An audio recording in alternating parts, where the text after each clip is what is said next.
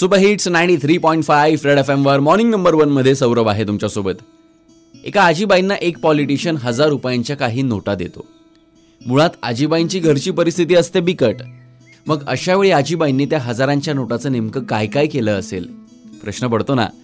आणि त्याचबद्दल बोलण्यासाठी आता माझ्यासोबत पिक्चरवाला या सेगमेंटमध्ये गप्पा मारण्यासाठी आहेत दिग्दर्शक Shrihari Sathe. Hello sir good morning sir एक हजाराची नोट या सिनेमाची संकल्पना तुम्हाला कशी सुचली? त्याबद्दल काय सांगाल? एक हजाराची नोट या सिनेमाची सुरुवात श्रीकांत बोजेवार यांच्याकडनं झाली. त्यांनी एक अराउंड चारशे शब्दांची गोष्ट लिहिलेली जी मी वाचली. गोष्ट वाचून मला असं वाटलं की आपण ही गोष्ट एक चित्रपटात कन्वर्ट करायला पाहिजे. दुसरं म्हणजे असं सिनेमाच्या थ्रू मला असं सांगायचं होतं की कशी आपण एक साधी सरळ गोष्ट सांगू शकू? आणि लोकांना असं वाटेल की कॅरेक्टर्स जे आहेत आपले पात्र आहेत त्यांच्याशी ते आयडेंटिफाय करू शकतील. आणि असं मला सांगा असं वाटलं की जगात कितीही वाईट असो तरी माणुसकी दिसते ती ह्या सिनेमाच्या थ्रू मला जरा दाखवायची वाटली. क्या बात आहे. बाय द वे एक हजाराची नोट या सिनेमाचं एक अतिशय इंटरेस्टिंग फॅक्टर आहे.